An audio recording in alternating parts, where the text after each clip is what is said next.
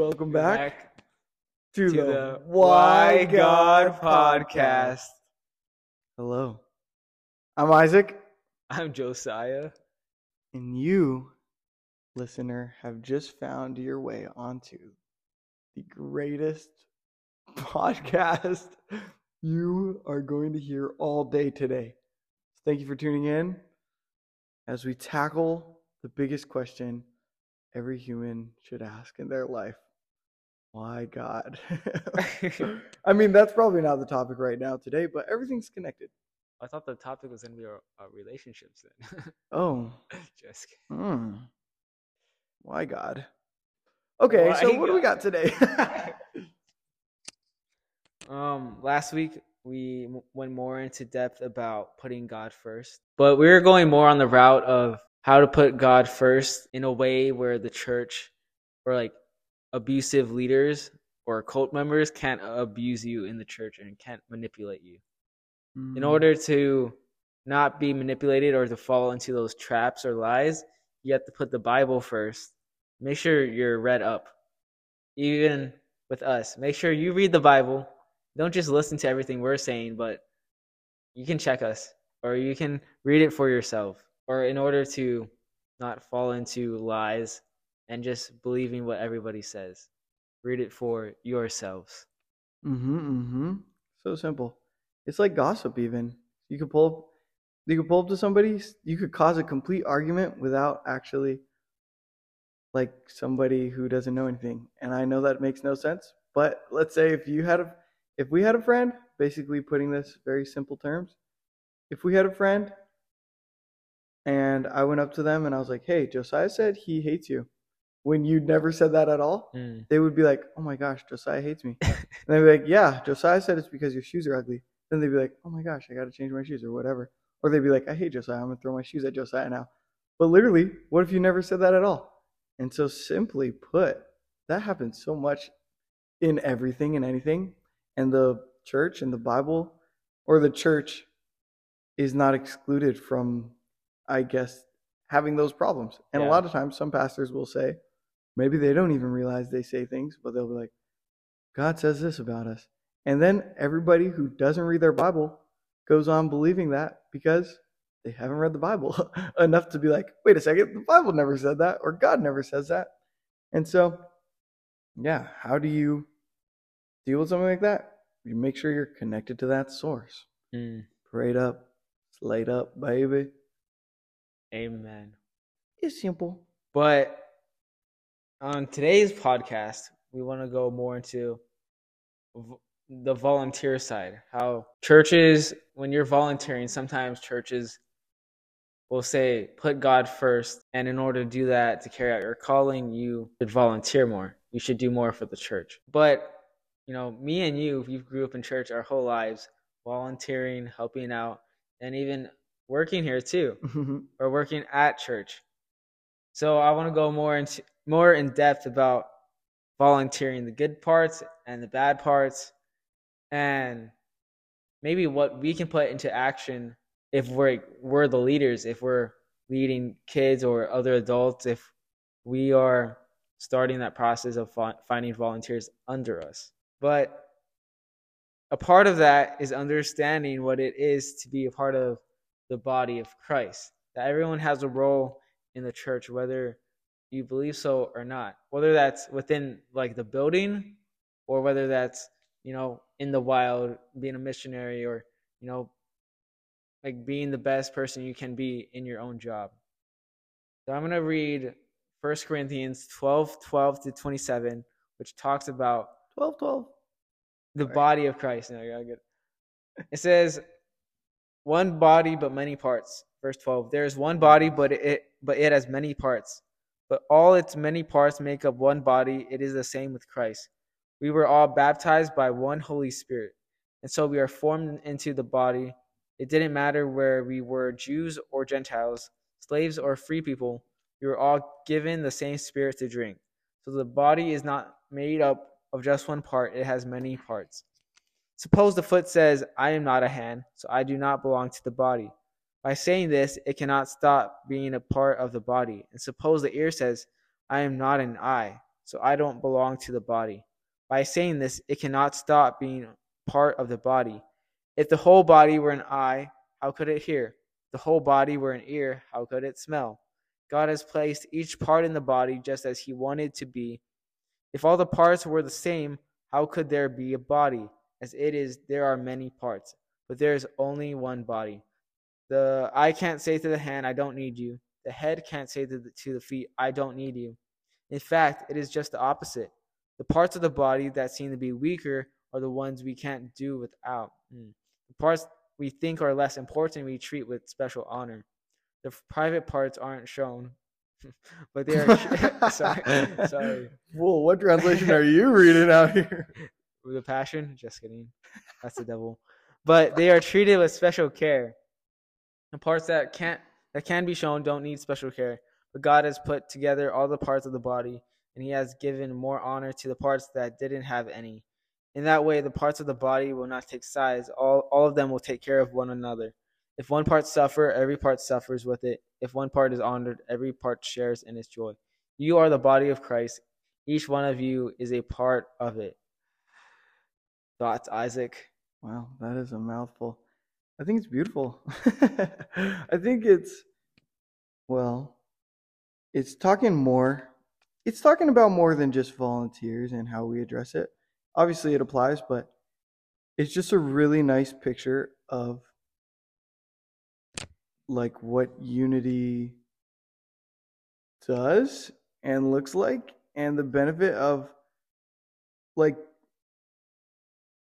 the differences in unity and how like we don't all have to be the exact same thing and we don't have to all look exactly the same in order for us to be fully operational if that makes sense i'm Mm-hmm. and i'm speaking a lot towards like somebody who might be discouraged because they're in church and they're like oh man i'm i have i have stage fright so i'll never get on a stage to speak about god or there's somebody who yeah like that who's just maybe not extroverted and they're like i'll never be able to evangelize like the way that some people do on the street just talking to talking to strangers and really getting them to come to christ. And like so it's so easy for us to get discouraged when we're comparing ourselves to other people especially when it's when it's like oh they're doing such great things for god and we think oh because i don't have this attribute or i don't have this character or i haven't done this thing i'm not good enough or i haven't done enough for god or god thinks less of me when really like it's okay it's okay to be different. And i'm not saying don't do nothing but it like what does that verse in 17 says? It says if the whole body were an eye where would be the sense of hearing? And if the whole body were an ear where would be the sense of smell? And so it's like if there's if there's a pastor who's really good at speaking but they can't play an instrument at all then we just have all these people who are really good at speaking. But maybe we're lacking in that musical worship singing praises to god lifting it up. Mhm. and even deeper than that there's things like like oh i'm not super outgoing. I'm not good at inviting people or like getting or just meeting strangers on the street. But what if you're really good at developing them and pushing them to pray more and like developing them spiritually and emotionally? Like and really challenging them in their walk as they go deeper with christ and so it's like that like there's and even like people who support the church and like like open up their homes to letting people who maybe don't have like crazy big homes or things to Mhm. just to share with them in order for them to have that space i think it's cool because it shows like we're better off not being the same but working together because we're not the same like where you lack i have strength or where i lack you have strength and so i think it's just this really i think it's a really beautiful picture of um, how every everyone is connected but they don't have to be exactly alike It's like that complementarianism. And usually when that term is used, it's just for like a husband and a wife. But what I'm saying is that we're all equally valuable, amen but we have our different roles to play. We have our different strengths to play that complement one each other. Um, Mhm. for example, we have children's church, or and we have like a pastoral preachers on the stage. They are both very important. Mm-hmm. And some people think like one is lower than than another, or hospitality. Oh, I don't want to do that. I want to do something big. I want to be on the stage and do worship. Mm-hmm. Mm-hmm. But they're both equally valuable to the church. Yeah. Like there, I know there's some children church teachers that cannot preach, or they can't go on stage. Mm-hmm. But also, I know some pastors that can't teach children. I know some Mm. pastors that don't raise their children. Ouch. And that's just as important, especially if your family is your first ministry. mm-hmm. So it's all equal to be Yeah. important, even if that's not your strength or it's not as in front of other people as you may like it to be. Amen. I think it's interesting too because we come to this idea, and it's hard to get away from this, even for myself. It's hard to get away from this idea that, like, the church is more than just the building, or like, not the building, but just what goes on on Sunday. And not even talking about, like, oh, there's a difference between what we do during the week and what we do during on Sunday, but like, how we operate as like children's church or worship or hospitality or preaching. Like there's all this amazing stuff, but there's all this world that goes down. Like even if you're sitting in the congregation, you're still a part of the that body Mm. of the church. Like you are still a part of the body of Christ. Like if you just come and attend, even if you're not serving, nothing, not doing anything, you're still a part of the church and you still represent the church and ultimately God when you're working at your desk job or when you're out in the street or in Walmart. Like you're still representing and you're still a part of the body even when you're there. And whatever you're doing there, whatever gifts you have, whatever gifts God has given you are still in full action. Like Mhm. Whether you are raising your kids, like you're still a part of the body of church. And it's crazy because it's like when you commit your life to Christ, you're not just saying like, okay, I'm a Christian now and I go to church and I help out and all this stuff. But it's like you're committing, it's a commitment of your life. And like everything you do from the way you like speak to a stranger to how you just do your job, that you're doing it unto God. And so I think it's like, or when you, I don't know, in everything, you you've committed your life to Christ. So it's like when, even if you're not serving in the church, and even if you're just out in public, you're still representing the body in everything you do. And so I think that is something super important because I feel like we forget that sometimes, and we're just like, oh yeah, this is my service or this is my duty. It's like, oh, it's kind of, it's like your whole life. It's like who you are now. It's like you're you're grafted into this family. So it's Mm. interesting.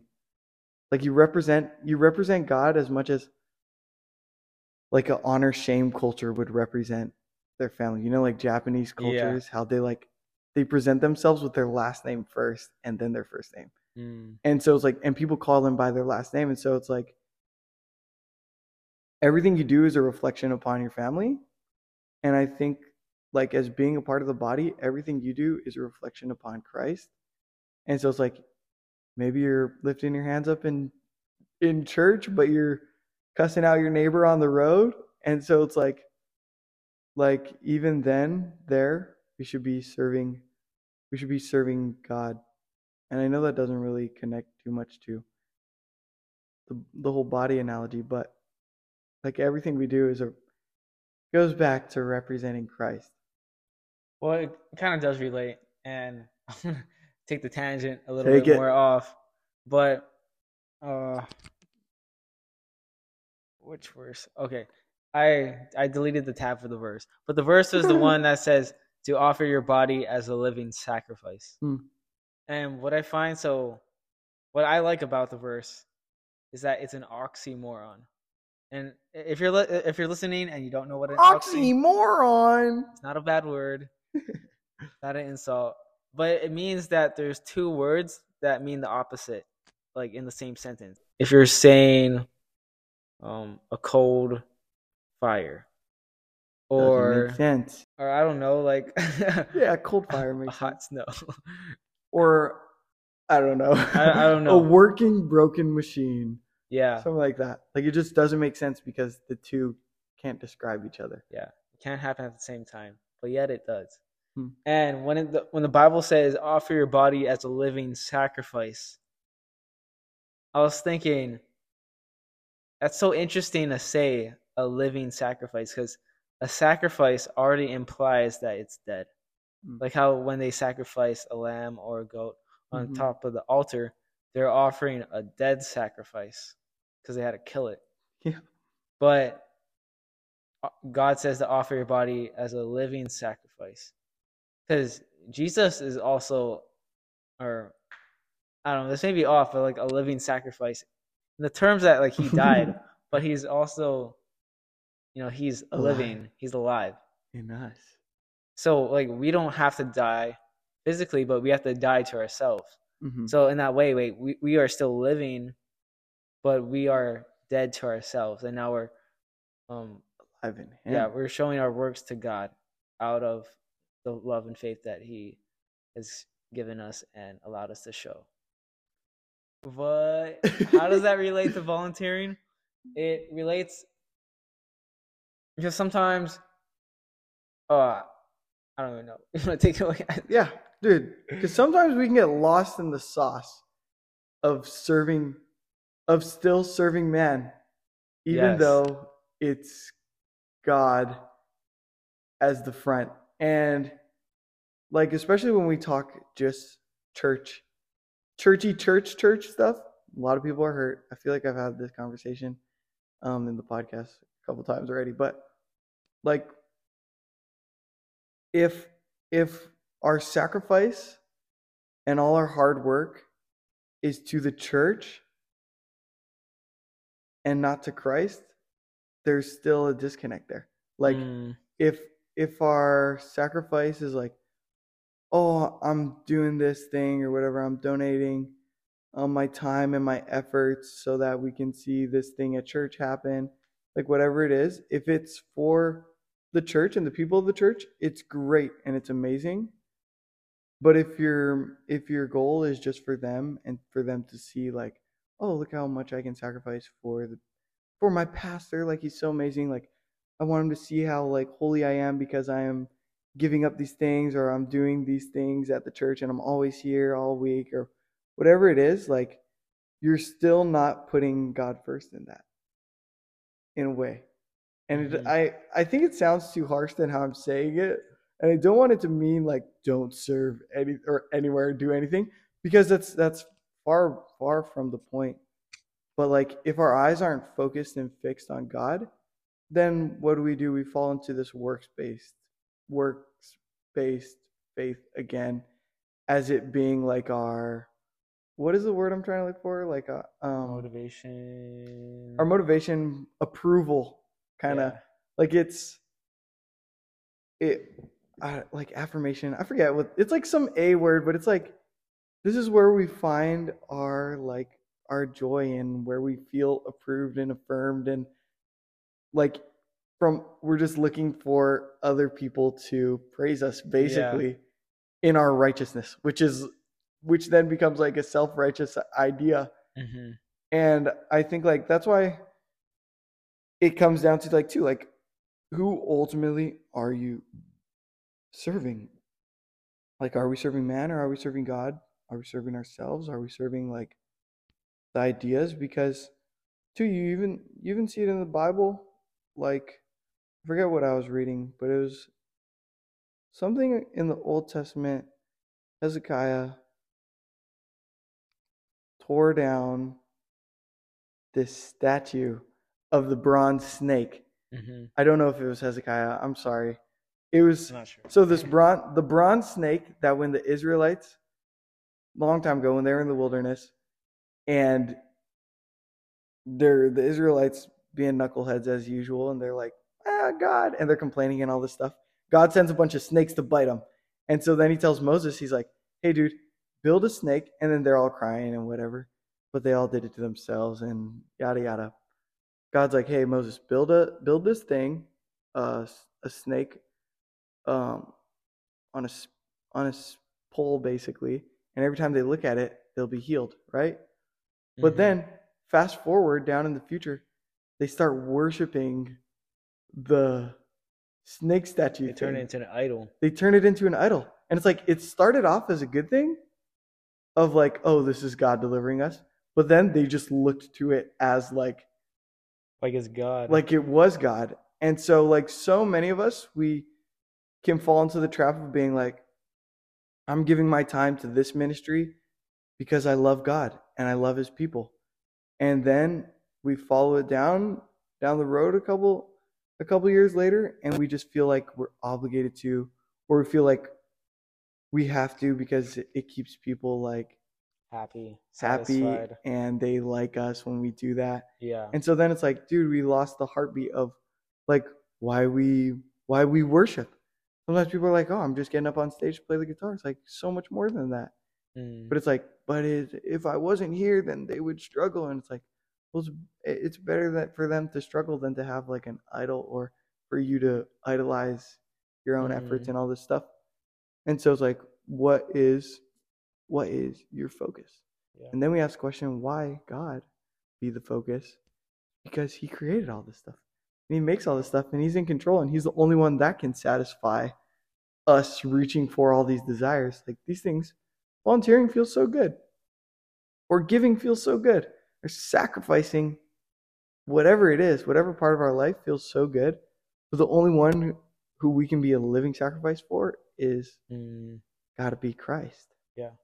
And kind of along those lines, sometimes when we're volunteering and you know we're going through the motions, we're showing up and we're working, and um, even through the hard times where you don't want to be there and you still do it anyway, sometimes we can fall into a work-based salvation because,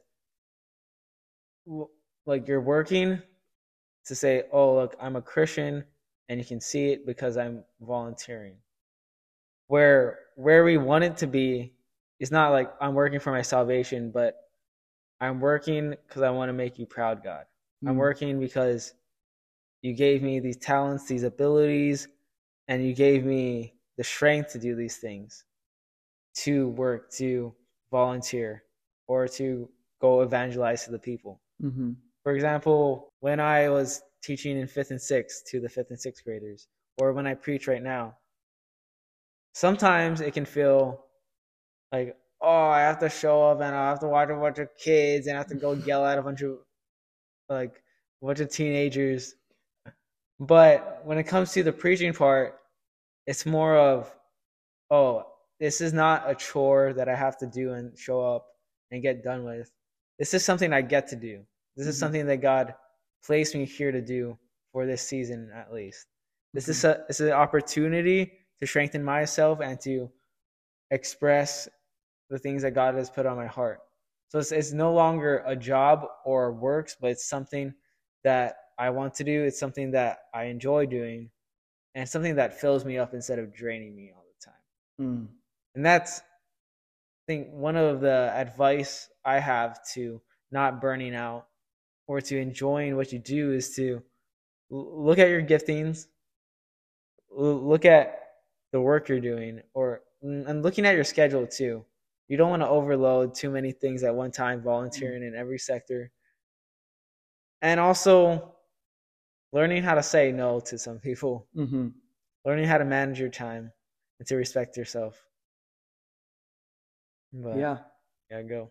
No, totally. Because if you if you fall under the spell of, you know, the work works based everything, like you come to a place where you're like, if if I do more, then my reward is greater in heaven, and and it's like if I do this, then like God is extra proud or all this stuff. But uh, if you if you die in the process of like you are being a living sacrifice but two sometimes like you don't want to spread yourself too thin especially when when they talk about burnout and things like that is i mean i'm no emotional or psychological expert or anything but burnout is something you find so common and often at church and like the and i as growing up as a kid i was always like nah dude if you get burnt out it's because you focused on the wrong reasons i was literally like yeah if they get burnt out because they're not real christians dude Yeah. they're just a bunch of fakers and that's why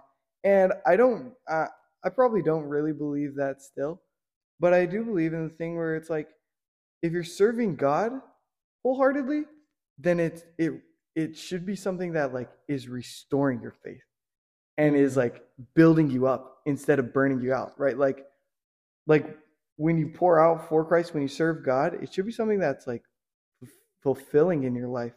And so it is a question of like if you really are dreading the things, if you really do feel like every time you serve and do something that the life is getting sucked out of you, then maybe you do need to take a step away and just reevaluate like what are my motivations? What are my reasons?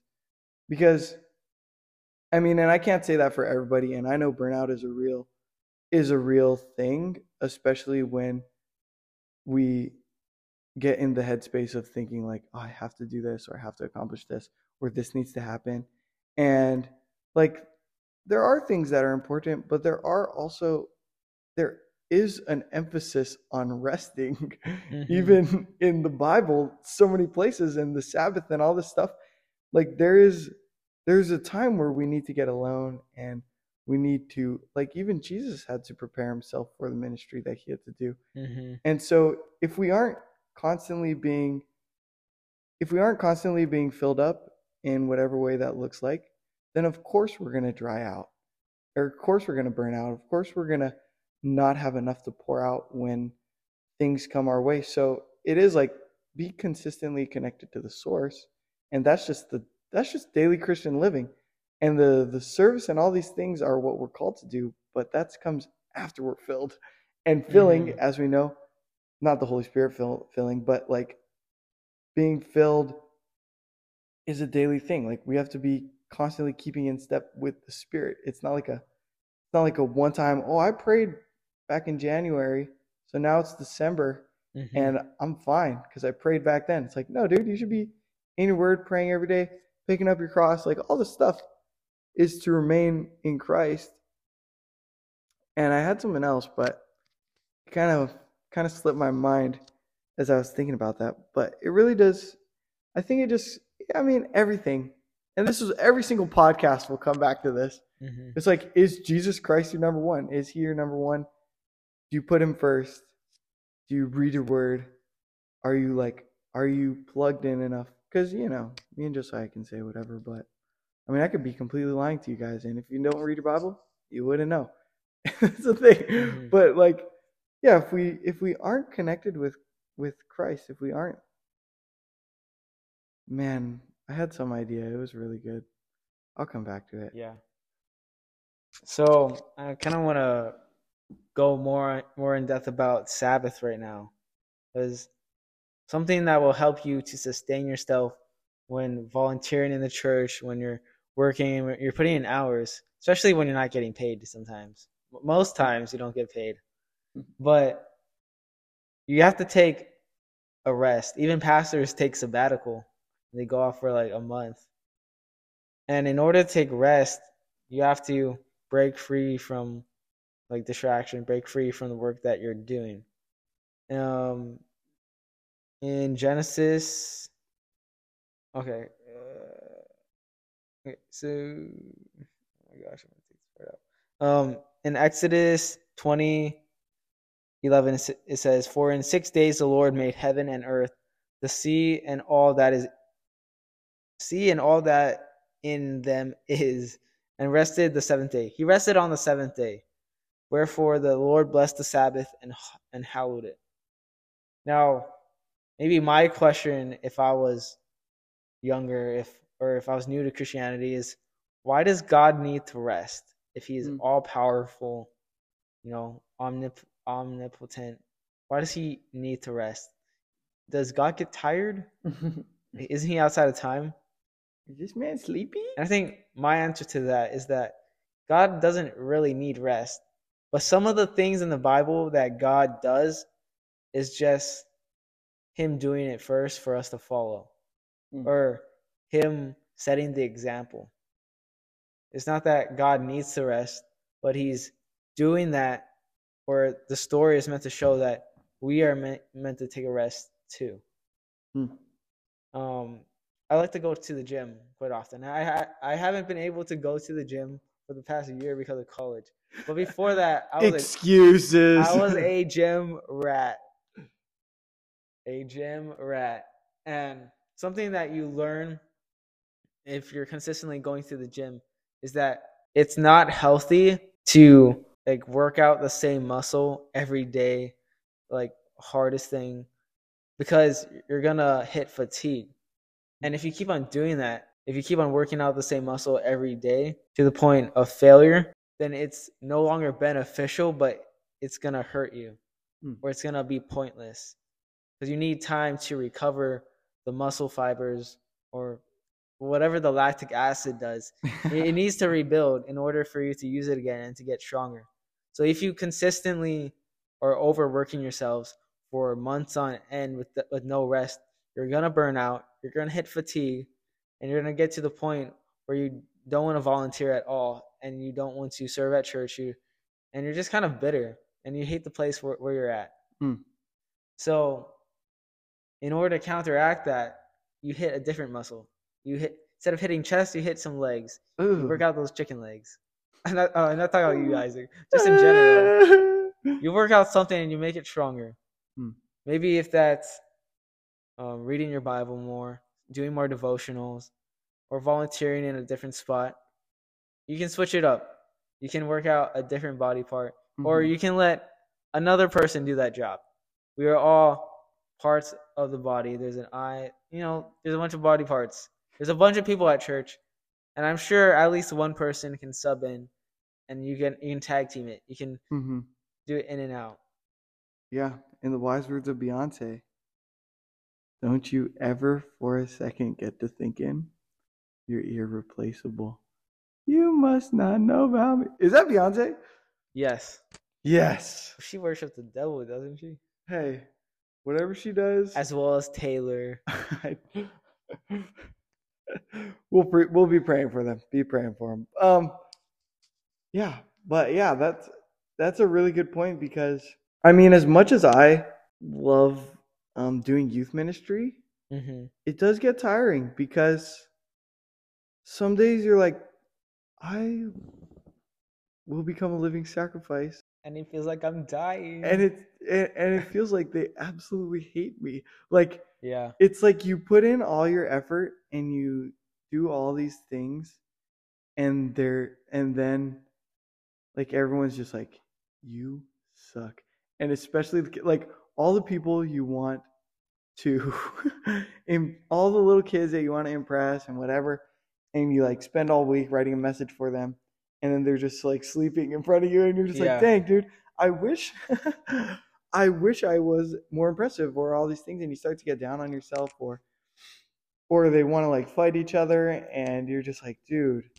this feels hopeless like it Yeah. gets hard and like the thing that i come back to though is still like like okay who who am i serving in this like am i am i serving because i just want um them to like me and i just want my preaching to be really good and listened to and like no like it's got to come from the place of of and i think the whole body is centered around this and it's like what like what is christ's desires and like if god if jesus is the head and the body follows he's still like we still want to be completely in tune with him Mhm. and so i think with everything what comes to mind is that like like jesus doesn't wish that not a single person wait did i say the words right he doesn't not i don't know it's a double knot so i'm just going to say he really wants everyone yeah, to have eternal life he desires that everyone would have eternal life and not a single one would perish yes. that's what I'm trying to say. And and the thing is, when we align ourselves up with this idea, when we align ourselves up with that, and that's just one of all the things of like just His love and redemption and mercy. That they're all connected to this. But it's like I have to remember that the reason I got into ministry, the reason I wanted to do ministry, is because I I remember being a kid and I remember all the struggles and all the things. But the biggest thing is that I also desire that not a single kid would perish. Like Mm. whether you're a 12 year old, like, and you, maybe you have your whole life ahead of you still, there's still like a possibility today could be our last day or tomorrow could our, be our last day. And like whenever we reach eternity, when we, wherever we decide to stand in front of God, like the desire is that nobody should nobody should perish. And so that's probably the same conviction people who run onto the street corners feel. They're like, I don't want any Yeah. random stranger to go to hell. Like, I don't want this to happen. And like, maybe that's why you do like whatever you do. Like, it would be so that people would en- encounter God so that they could also have eternal life. Like, that's our great commission. Like, that we would preach the gospel, we would share that. And what is that? That, that Jesus has come to save us from death. And like, so when you start thinking about that, then I get all hype and I'm like, okay, it doesn't matter. Like, if these kids really hate me, I mean, not that anybody hates me, but if they're being disrespectful during service, if they Mhm. look like they aren't paying attention, if it, if you try so hard to talk to somebody but they only speak in jokes, like, like what is it that's really going on? What are all these things? And then in time, you start to see this change, this Yeah. progress, and it's only it's only by God's doing.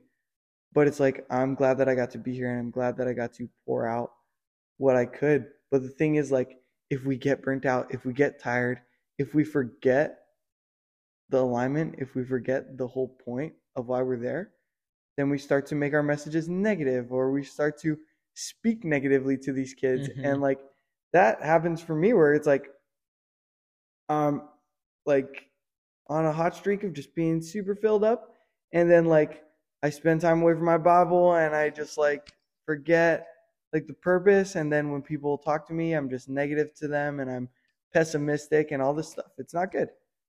And it's it's because like well, I guess why are we doing it again? And so I think when we're aligned with eh, how many times we gotta say this? When you're aligned with Christ, you're not gonna go it's not gonna go wrong. Because what you have to do is also you have to uh, let it produce your actions. Let it be the source of your actions.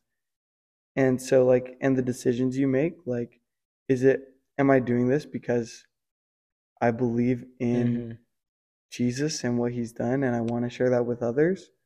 Or do we fall into the act of like, this is going to make me righteous and holy in front of all these people and I want to look good. And so that's why I'm going to do this thing. And so I think we should seek, actively seek God and let everything else follow and flow from that. Yeah. When I was hearing you talk about how, oh, why am I doing all this work and sacrifice for people that hate me? I think that's how God probably looks at the earth or the world Mhm. sometimes. Where like ti after time after time, again and again, he pours out his love. He gives us so many chances and we just reject him Hmm. like the Israelites, they get delivered from Egypt and then they complain and then they fall back into idols and then God sends a new generation, gives them more chances. They get to the um they get to the promised land and then they set up idols in the promised land and they fall again and time after time after time he just keeps on giving us more chances. Then he sends Jesus, his one and only son, to die on the cross for us. And there's still people that hate him. Like Mm. I pour I gave you everything, every chance, and you still reject me. Like no wonder why God is like fervent on being a Christian or not being a Christian. You're Mm. either gonna be with me or you're gonna be in hell. Hmm. Because he really does give us so many chances. But at the end of the day, God is God is love, but he is also a God of justice. Hmm. And when you just keep on rejecting God, you're going to get what you want. Yeah. And if what you want is a life without God, then He's going to give it to you. Mm-hmm. And that's not what I want. That's scary. No.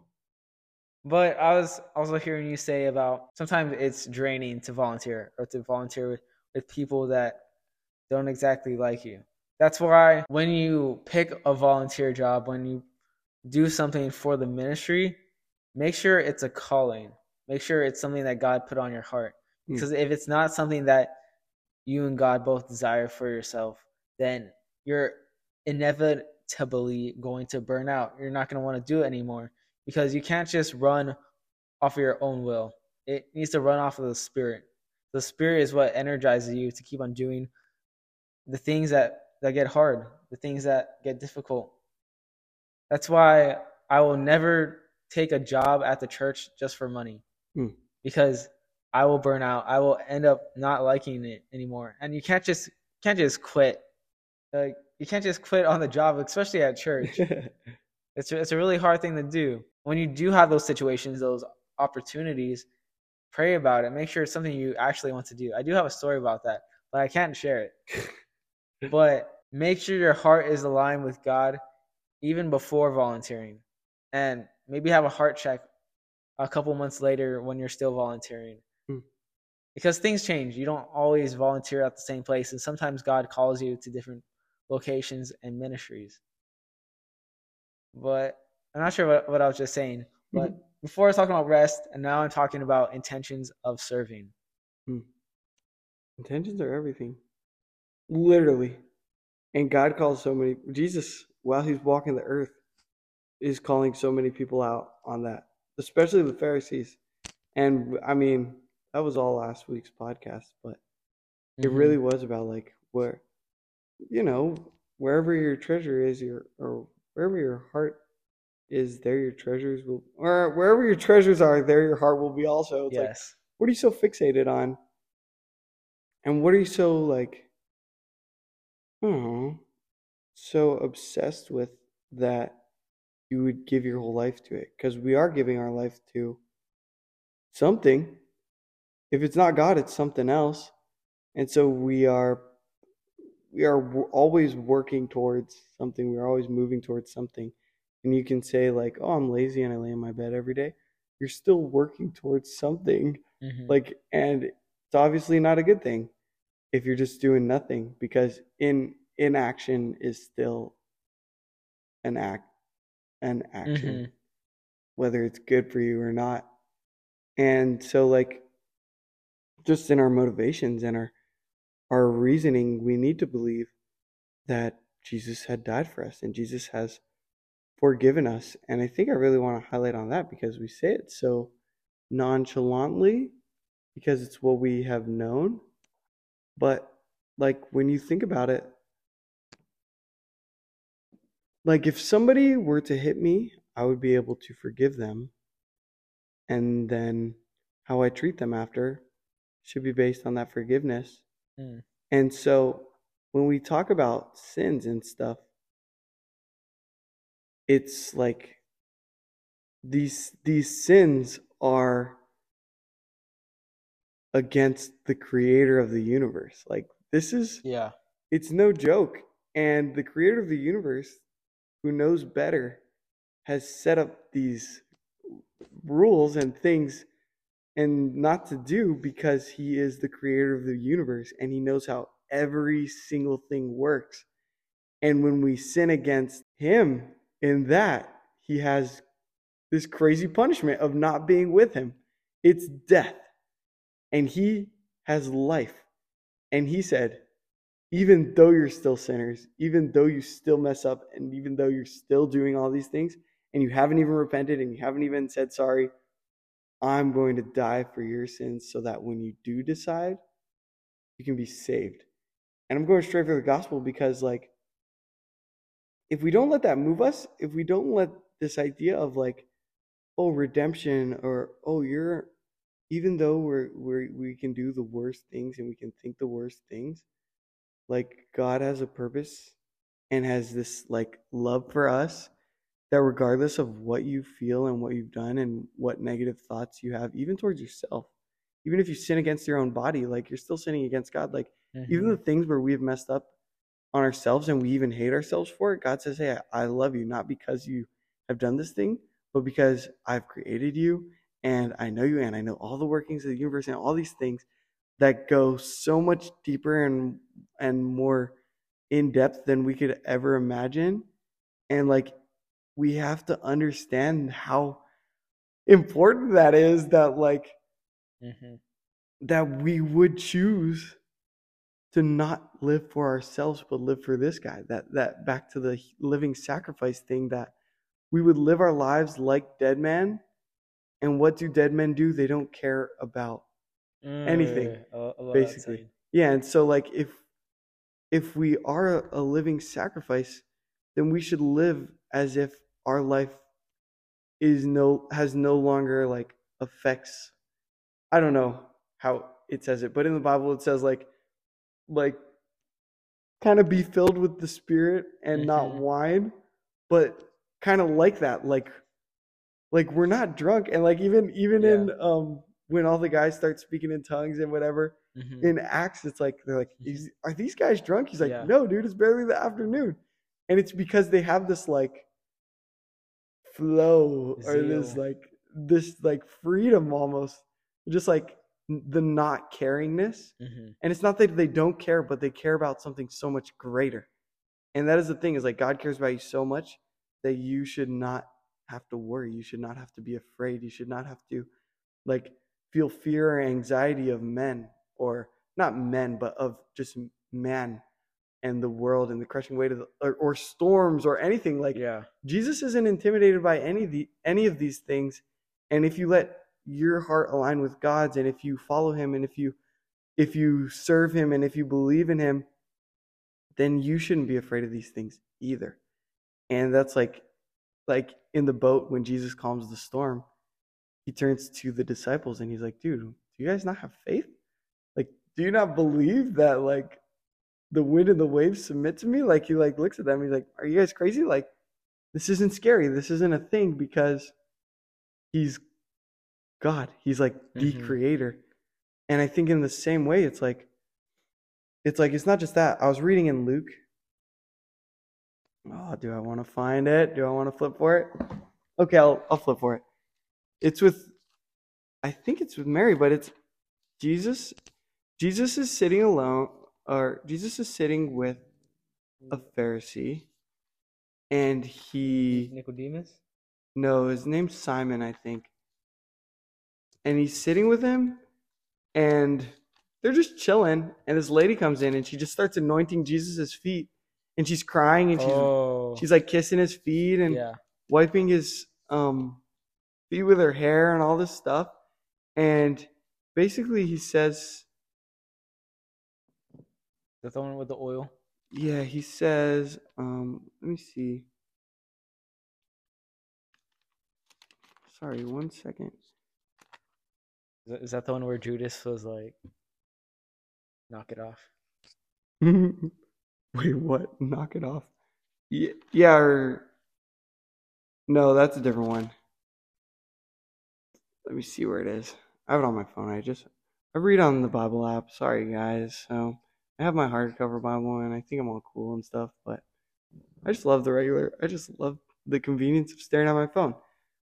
But it's basically he says her she had a lot of sins so she had been forgiven a lot and so it hits it hits heavy for her but for those who uh, have a little bit of sins and they're forgiven a little bit like it's not as it's not as heavy it's not as big of an impact and like now it's not working but it's all to say like i don't know when you realize when you realize just the impact of God's grace, or when we're aware, when we're conscious and aware of our own sins, we see God so much greater. Like if Mhm. you walk around and you're like, I'm not a bad person, then when somebody says, Hey, Jesus died for your sins, you're like, That's cool. I didn't have any in the first place. Mm. And that's what kind of gets me upset because like we get so blinded by this world. Like if the devil is the prince of the air, like everything is just so blinding and misleading to us that we get misled that what we're doing is wrong. And if we don't have the humility to admit like that we have done wrong things, then we just like we just go around thinking that our lives are not we we go around thinking that our lives are are our own and mm-hmm. that Jesus didn't do anything impactful or important. And so people write Jesus off like that and be like, okay, whatever, like nobody's perfect. And yet they're so quick to judge other people. But Jesus says even judging is a sin. And so I mean, I, it comes back to this. I don't know where it is. It comes back to this idea of like, I don't even know how I even started this tangent, but it was something along the lines of just, I wanted to emphasize how important it is to see Jesus for all that he has done, Mm-hmm. like for everything that he has done. And whether it is just, oh, he for, oh, he forgave me of my sins, but like, he also is a, a, the Prince of Peace, and he Mm-hmm. brings comfort and he brings strength in times when we need it and like yeah as, as when you begin to believe that more when you begin to receive that understanding more you're like dang like that's really that's really like Yeah. that guy that's really what he did for me and that's what he's doing for me every single day and so i would just say like don't get distracted by the ways of this world it's so easy to get distracted it's so easy to get misled by your emotions, by your feelings, by the things that like whatever wants to take you away that's prying for your attention. There's so many things. And yet if we keep diluting like the grace and the work and the power of God, then I don't know, we're we're basically we're we're killing ourselves. We're drowning ourselves. Okay, I want to read Colossians three twenty three, or twenty two as well. It says, okay, twenty three says, "Whatever you do, work at it with all your heart, as working for the Lord, not for human masters." And the verse of four says, "Slaves, obey your earthly masters in everything, not only to please them while they are watching, but with sincerity of heart and fear of the Lord." then like whatever you do, do it as you're working for the Lord. When it's talking about slaves over here, it's not talking about like American slavery where you're you're getting I don't you know what I mean. Yeah. It's more of a servant. It's more of a maid or a butler working for um the boss, working for whoever owns the house or mansion. And the reason why um like God is our master and we serve him because he's a good master. He treats us well. Not only does he treat us well, but he sent his only son to die for us. So not only does he take care of us, but he loves us as well. And this part kind of tricks me up sometimes when it says, Obey your earthly masters and everything, not only to please them while they're watching. Uh, I don't want to use that as a way for people to have you submit to abuse Mm. or submit to anything illegal or anything that's too um, cultish. Mm-hmm. But when I hear that, I just think work hard, even when you don't like it, even when people aren't appreciating you. Do it for the Lord. Do it like Mhm. you're working for the Lord. That doesn't mean you have to stay there your whole life or you you have to continue to put up with it all the time. But work hard and don't slack off just because you don't like it.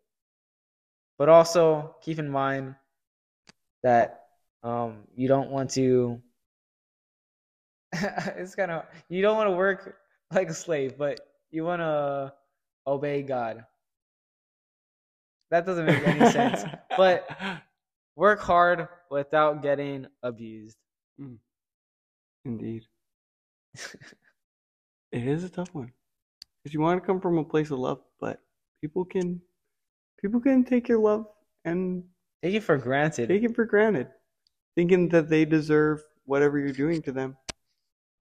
But in reality, you're doing it because you love the Lord. hmm And I don't know where to fall along on those lines because a part of me is like, yes, dude, I worship I worship God. So even if I give to somebody and they think that it was that they deserved it, I know my Father in heaven sees me and he sees what I'm doing and that I'm doing it for him. And I don't want to martyr myself out by being like, oh man, look at how hard I'm working and look at how I'm being treated. But I want to be like, God, I honor you because you died on the cross for me when I have done all this, when Mm-hmm. I have been entitled. Because we're, we crucified Jesus every time we sin again.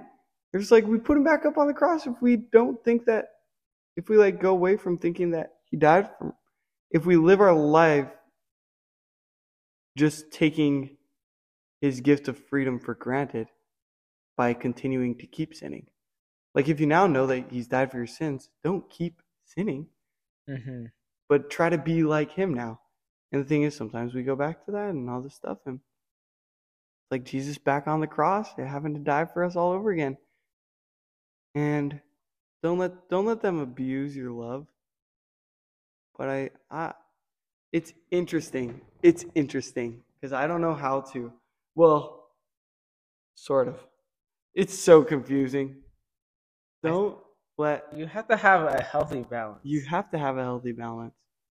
like if uh no that is a really hard one because some pastors do abuse their power or not just pastors but leaders that are in charge abuse their power hmm in order to uh, control you in order to make you stay and not find something healthier to go to. Hmm and it, uh in my yeah, uh, yeah, keep going. i don't even know. In my mind i don't want anyone to be hurt Yeah, and I don't want anyone to submit to anyone that is abusive or is not a good leader. And I would personally, I would suggest find someone better.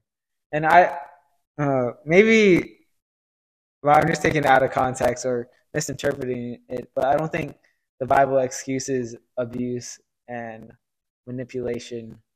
no, definitely not.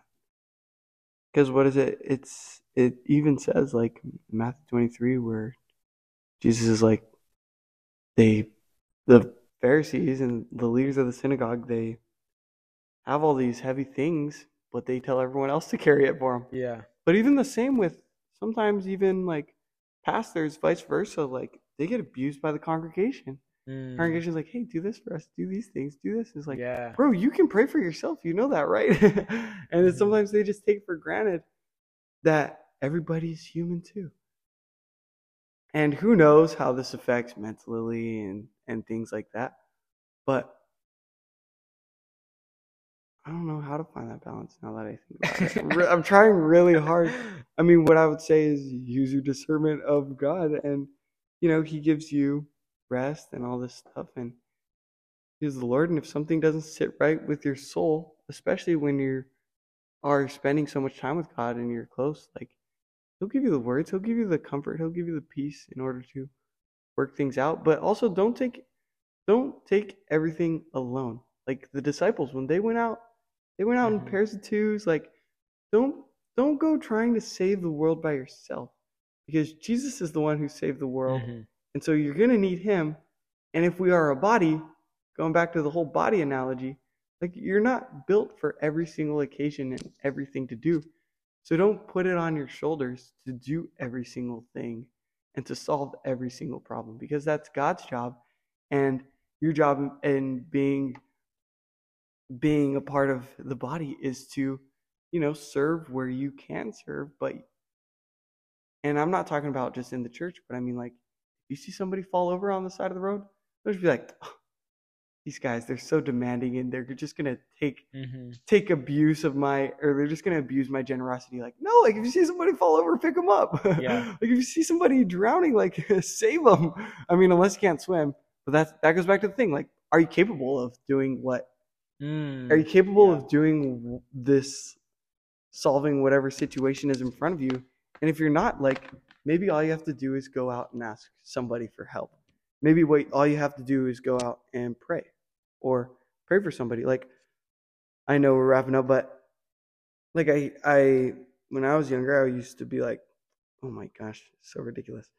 Like a place would have problems and then people would post on their instagram and they'd be like pray for blah blah blah pray for this Mhm. pray, pray for this.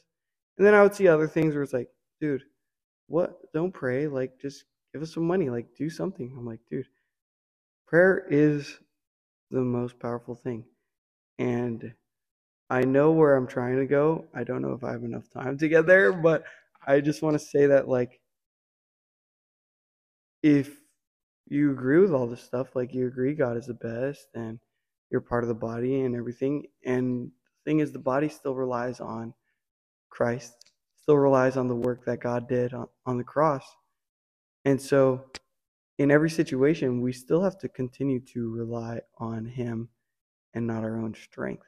And so, if things ever get shady, if things ever get hard, if things ever get difficult, if you ever feel like you're drowning, if you ever feel like you're weary, if you ever feel Mhm. like you don't have enough, if you ever feel like whatever it might be, if you don't know what how to serve, if you don't know where to serve, if you want to serve but you feel like you're in the wrong place, and if whatever it is, if you feel like you're not doing enough, like you can always come back to the same thing, which is God, because He's the one who Mhm. set it all in order, and He's the one who has all the ideas and has the perfect plan for everything. Yeah.